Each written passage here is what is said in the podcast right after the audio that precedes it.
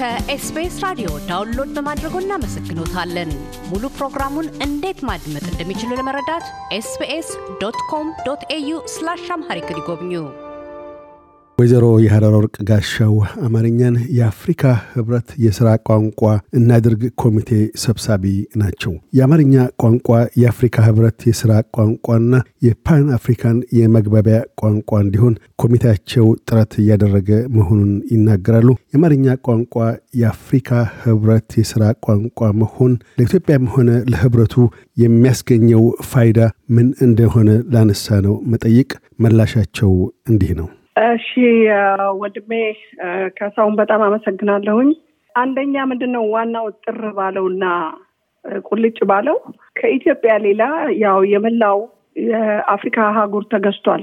ነገር ግን ለቀቅን ብለው ቢሉም እንኳን በእነሱ ቋንቋ ነው ሁሉን ፕሮግራም ሁሉን ነገር በእነሱ ቋንቋ ስላደረጉት የእያንዳንዱን አፍሪካዊ የወጣቱን ትውልድ ጭምር ማለት ነው እስከ ዛሬ ይኸው ያለውን አዲሱን ትውልድ ጭምር በቋንቋቸው በሲስተማቸው colonize እያደረጉት ስላሉ ዋናው ዓላማ ምንድን ነው? የኢትዮጵያ ብቸኛዋ የአፍሪካ አፍሪካ አገሮች ነጩን ያሸነፈች በመሆን ትታወቃለች። እና እንግዲህ ዋናው ዓላማ ይህንን የ colonized የሆነውን mind ወይንም የተገዛውን mind ቀጥሎ በሲስተማቸው እያሻሻሉ አውሮፓውያን አፍሪካን የገዙት በቁጥጥራቸው ስር እያደረጉ ምንም በራስ የመተማመን በወጣቱ ትውልድ ላይ በራስ የመተማመን የራሴ ስልጣን አለኝ ብሎ የራሴ ነጻነት የራሴ ቋንቋ እንዳይል አሁንም colonize እያደረጉት ስለሆነ ዋናው ነገር decolonize ለማድረግ mind ኡን እና በራሱ በፊደልና ቋንቋ ያንን ለመላው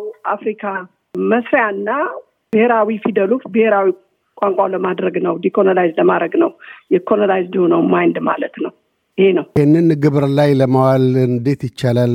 የኪስዋሂሊ ቋንቋን በቅርቡ በዚህ ዓመት February ላይ ነው የአፍሪካ ህብረቱ ስድስተኛ ይፋ የስራ ቋንቋ ሆኖ የተመደበው። ከሌሎቹ ከአረብኛ፣ ፈረንሳይ፣ Portuguese፣ እንግሊዝኛና Spanish ቅድም እንዳነሱት ቀደም ሲል በቅኝ ግዛት የነበሩ ሀገሮች የሚናገሯቸው የስራ ቋንቋዎች ስለሆኑ በሚል ያንን በግብር ላይ ለማዋል በአሁኑ ወቅት በእናንተ በኩል ምን አይነት እንቅስቃሴዎች እያደረጋችሁ ትገኛላችሁ?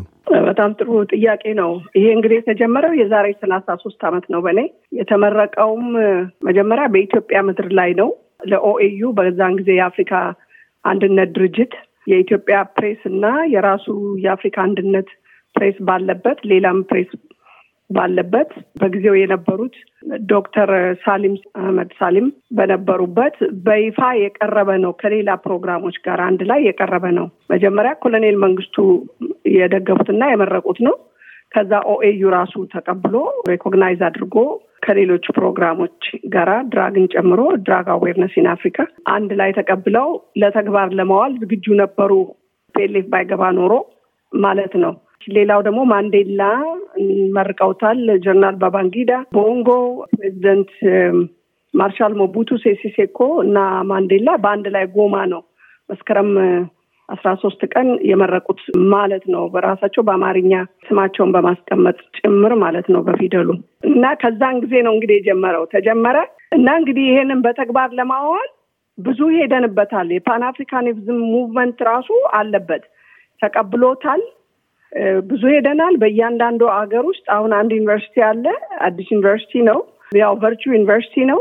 እሱም አሁን እዚህ ውስጥ ገብቷል። ባለፈውም በ Pan Africanism movement ሚዲያ ቀርቧል እና እንግዲህ ካደረግናቸው ምን ነው አህጉራዊውን በሚመለከት በእያንዳንዱ አገር ውስጥ በስምምነት በግዴታ ሳይሆን አንድ ቋንቋ ወይንም ህዝቡ ስለበዛ ሳይሆን የቋንቋው ባለቤት ስለበዛ ሳይሆን አንድ ቋንቋ ተስማምተው ብሔራዊ ቋንቋ እንዲፈጥሩና ያ ፊደሉ በዛ ፊደሉ ልክ ኢትዮጵያ ውስጥ እኛ ስንማር እንደኖር ነው ያው system የኢትዮጵያ ኦርቶዶክስ ተዋሕዶ ቤተክርስቲያን ስታስተምር እንደነበረው ያ system በተለያየ ቦታ ቀርቦ ወደ አስራ ስድስት ሀገሮች ለምሳሌ የኢትዮጵያ ስደተኞችን ራሱ በመቅጠር እየተሰራበት ያለበት ቦታ አለ እና መንግስታት ተቀብለውታል። በዛ መልክ ግፊት እየተደረገ ማለት አዌርነስ ወይንም ደግሞ ህዝቡ እንዲያውቀው በማድረግ በዛ እየተሰራ ይገኛል። መንግስታት ተቀብለውታል። የየሀገሩ መንግስት ከተቀበለው ወደ ትምህርት ሚኒስቴር ነው የሚሄደው። የአፍሪካ እንደሚታወቀው ትምህርት ሚኒስትሮቹ በሙሉ ትምህርት ቤቶቹ አብዛኛው እንደሚታወቀው ከአንደኛ እስከ ዩኒቨርሲቲ ያሉት በመንግስት ስር ነው ያሉት። ኢትዮጵያም እንደዛ ነው እንደሚታወቀው። የአዲስ አበባ ዩኒቨርሲቲ ያው ጥሩ ምሳሌ ነው። ስለዚህ በዛ መልክ እንግዲህ ዘመቻው ተዛምቶ ከኮሚቴውም አልፎ ሁሉም እየተባበረ በአንድነት በዚሁ ኮሚቴ በዚሁ ዘመቻ ስር እየሰራን እንገኛለን።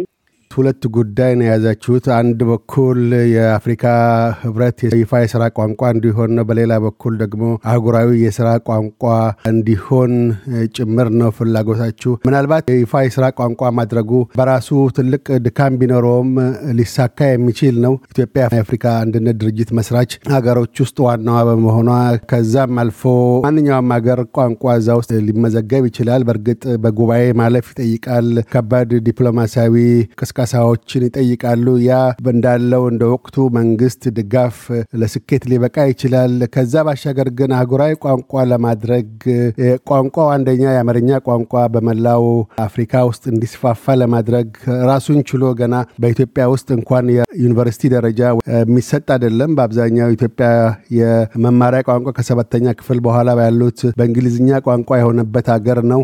አማርኛ ራሱን ችሎ ሙሉ በሙሉ እንደ ቻይና፣ እንደ ጃፓን ወይም ኮሪያ ሙሉ በሙሉ ወይም እንደ ራሽያ በራሳቸው ቋንቋ ማስተማሪያ አይደለም።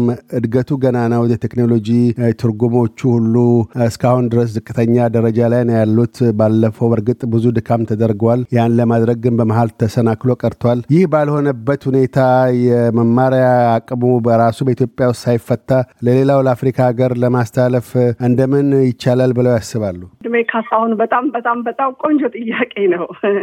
አንደኛ የአፍሪካን አህጉር በሚመለከት ቋንቋውን አይደለም። በተለያየ በቅርብም በተለያየ ሚዲያ Pan Africanism ላይ እንዳስረዳሁት ተመሳሳይ ጥያቄ የሚገርም ነው መጥቶ host ኡ ራሱ በጣም impress ያደረጋቸው ወይንም ያመኑበት ፊደሉን ነው። አሁን ለምሳሌ የኪስዋሂሊ ቋንቋው ነው እንጂ ፊደሉ ያው በቅኝ ገዢዎች ነው፣ በላቲኑ ነው።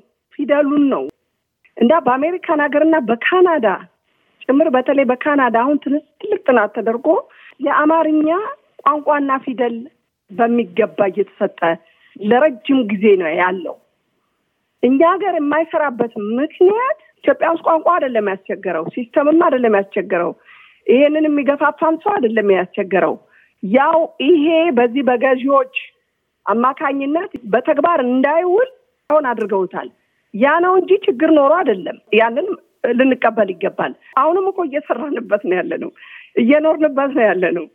ዋናው በተለይ ከኢትዮጵያውያን አልፎ ለሌሎች ሀገሮች የንግግር ቋንቋ እንዲሆን ከተፈለገ ያንን ቋንቋውን ማዳበር በቀላሉ ሰዎች ሊማሩበት በሚችሉበት መንገድ ከሌሎች ቋንቋዎች መማር አኳያ ማድረግ ያስፈልጋል። ሁለተኛ ቋንቋ ለመማር ፍላጎት ያስፈልጋል፣ ማበረታቻዎች ያስፈልጋሉ፣ ወይም ያንን ግድ የሚል ያሰኛል። ለምሳሌ እንግሊዝኛ ቋንቋ አንድም በቅኝ ግዛቶች ነው ይበልጡ ነው የተስፋፋው። በምሳሌ የአረብኛ ቋንቋ በርካታ ተናጋሪዎች ቢኖሩትም ከአረብኛ ቋንቋ ተናጋሪዎቹ ውጪ ባለፈ የዳበረ ቋንቋ ነው፣ ጥንታዊ ቋንቋ ነው ነው። ልክ እንደ አማርኛ ቋንቋ ግን በሌላው አገሮች ውስጥ ያን ያህል ከእስልምና እምነት ተከታዮች ባሻገር የዘለለ አይደለም። በሌላው ዘንድ ቻይኒዝ ቋንቋ በአሁኑ ወቅት በተለይ ማንደሪን ቻይና ኢኮኖሚ በማደጉ የተነሳ ሰዎች እዛ ለመስራት ወይም ለመገበያየት ሲሉ ያንን ማስተማር ጀምረዋል። ቻይና መንግስት እንደዚሁ በየተለያዩ ሀገራት የመማሪያ ማዕከላትን እያቋቋመ በዛው እያስተማረ ይገኛል። multi billion dollars መዋለ ንዋይ መፍሰስን ይጠይቃል። ያ አቅም ሳይኖር ሲቀር እውን ለማድረግ እንዴት ይቻላል? እነዚህ ሁሉ ስራዎችን የሚጠይቅ ነው እና ያንን እንዴት ግብር ላይ ማዋል ይቻላል? በጣም ጥሩ ጥያቄ ነው። አንደኛ develop እኮ የተደረገ ቋንቋ ነው ይሄ በተግባር ላይ የተሰራበት የተሰራበት የኖረበት ነው። ኢትዮጵያውያን መጽሐፍ ቅዱሳችን ሳይቀር በአማርኛ በፊደሉ በኦሮምኛም በትግርኛም የተጻፈ ነው። ትምህርት በዓለም ውስጥ እየተሰጠ ነው። ዋናው ነገር ምንድን ነው? እኛ እኮ የአፍሪካ መሪዎች በተለይ Pan Africanism ያልሆነ አፍሪካዊ ብዙም የለም መሪ ከአጋሜ ጀምሮ ማለት ነው። ለምሳሌ ብዙ ናቸው እና እያንዳንዱ መንግስት እኮ የተቀበለው ተቀብሎታል። ሌላውን process ላይ ነው።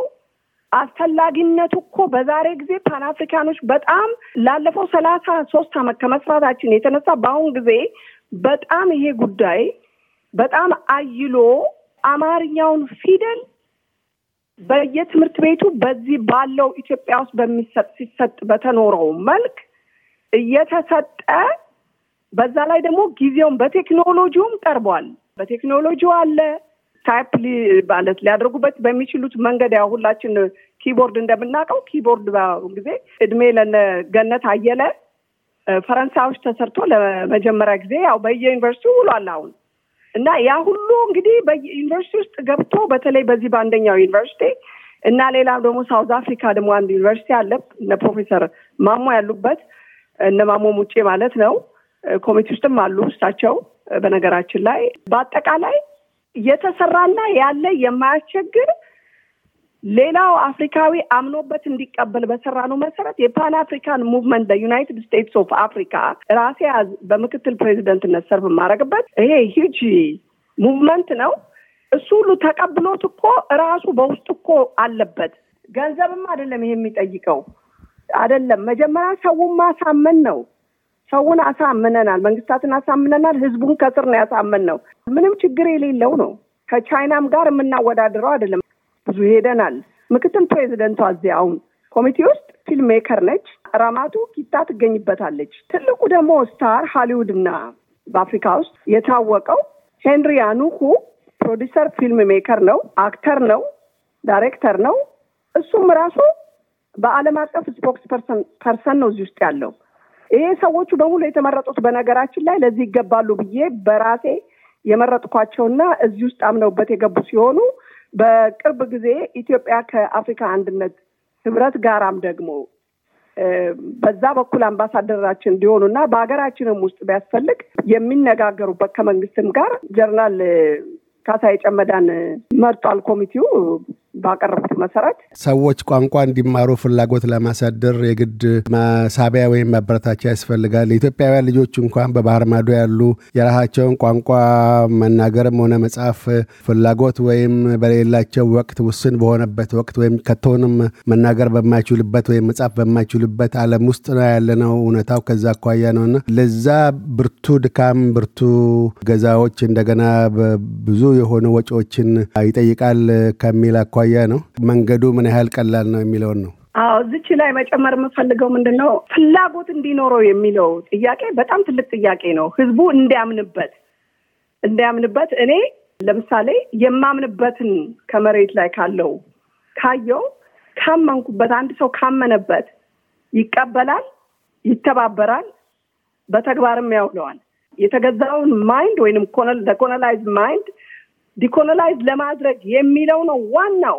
የአማርኛውን ፊደል የየራሱ የእያንዳንዱ ሀገር በራሱ ቋንቋ ብሔራዊ ቋንቋ ተስማምቶ ከመሰረቱ ይሄኛውን እናርግ ካሉ በኋላ በዛ መሰረት የሚጠቀሙበት ፊደል ነው።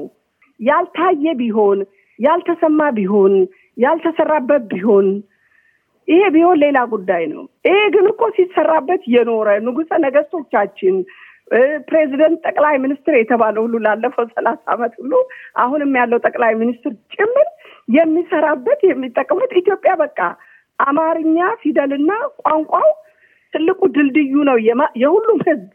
ሌላው የአማርኛውን ቋንቋ ወስደን የእያንዳንዱ አፍሪካ ላይ ለመጫን አይደለም። ልጆችን በሚመለከት ውጭ የተወለዱ ልጆችን አይደለም አገር ቤት በአሁን ጊዜ ማለት ነው እንግሊዘኛ ትልቅ ቁም ነገር እየመሰላቸው የራሳቸውን ትተው ልጆቻቸውን እንግሊዝኛ ትምህርት ቤት ብቻ የሚያስተምሩ አሉ። ውጭ ያለው ግን ልጆቹ አይደሉም ችግሩ፣ ቤተሰብ ነው። እኔ ልጅ አለችኝ። ልጄ በአማርኛ ትጽፋለች፣ ትናገራለች፣ ታነባለች። ምናልባት እንደኔ ፍሎንት ሆና ልትጽፏ ላትችል ትችላለች። አንዳንድ ቦታ ግን ቴክኖሎጂ በሚፈቅደው እያየች ትጽፋለች እና መጽሐፍ ቅዱሷንም በዚህ መልክ ታነባለች። ብዙ ልጆች አሉ እንደዚህ እንዲህ እየተሰጣቸው የኢትዮጵያ ኦርቶዶክስ ተዋሕዶ ቤተክርስቲያን በየቦታው አማርኛ ትምህርት ያስተምራል። ቤተሰቦች ደግሞ ልጆቻቸውን እየወሰዱ ከትምህርት ቤት በኋላ ወይንም ደግሞ በተለይ ሲዘጋ ትምህርት ቤት እነ ልዕልት ጭምር ማለት የኔ ልጄ ማለት ነው እቤት ከምትማረው የበለጠ ራሴ ከማስተምራት ደግሞ እዛ በምትሄድበት ጊዜ ቤተክርስቲያን የኢትዮጵያ ኦርቶዶክስ ተዋሕዶ ቤተክርስቲያን ቅዱስ ሚካኤል እዚህ ዳላስ ያለው ትልቁ ማለት ነው በአማርኛ በደንብ እያስተማሯቸው በማፈራረቅ በደንብ organized ሆኖ ትልቅ credit ለቅዱስ ሚካኤል ቤተክርስቲያን እሰጣለሁ። እስካሁንም እያስተማሩ ነው።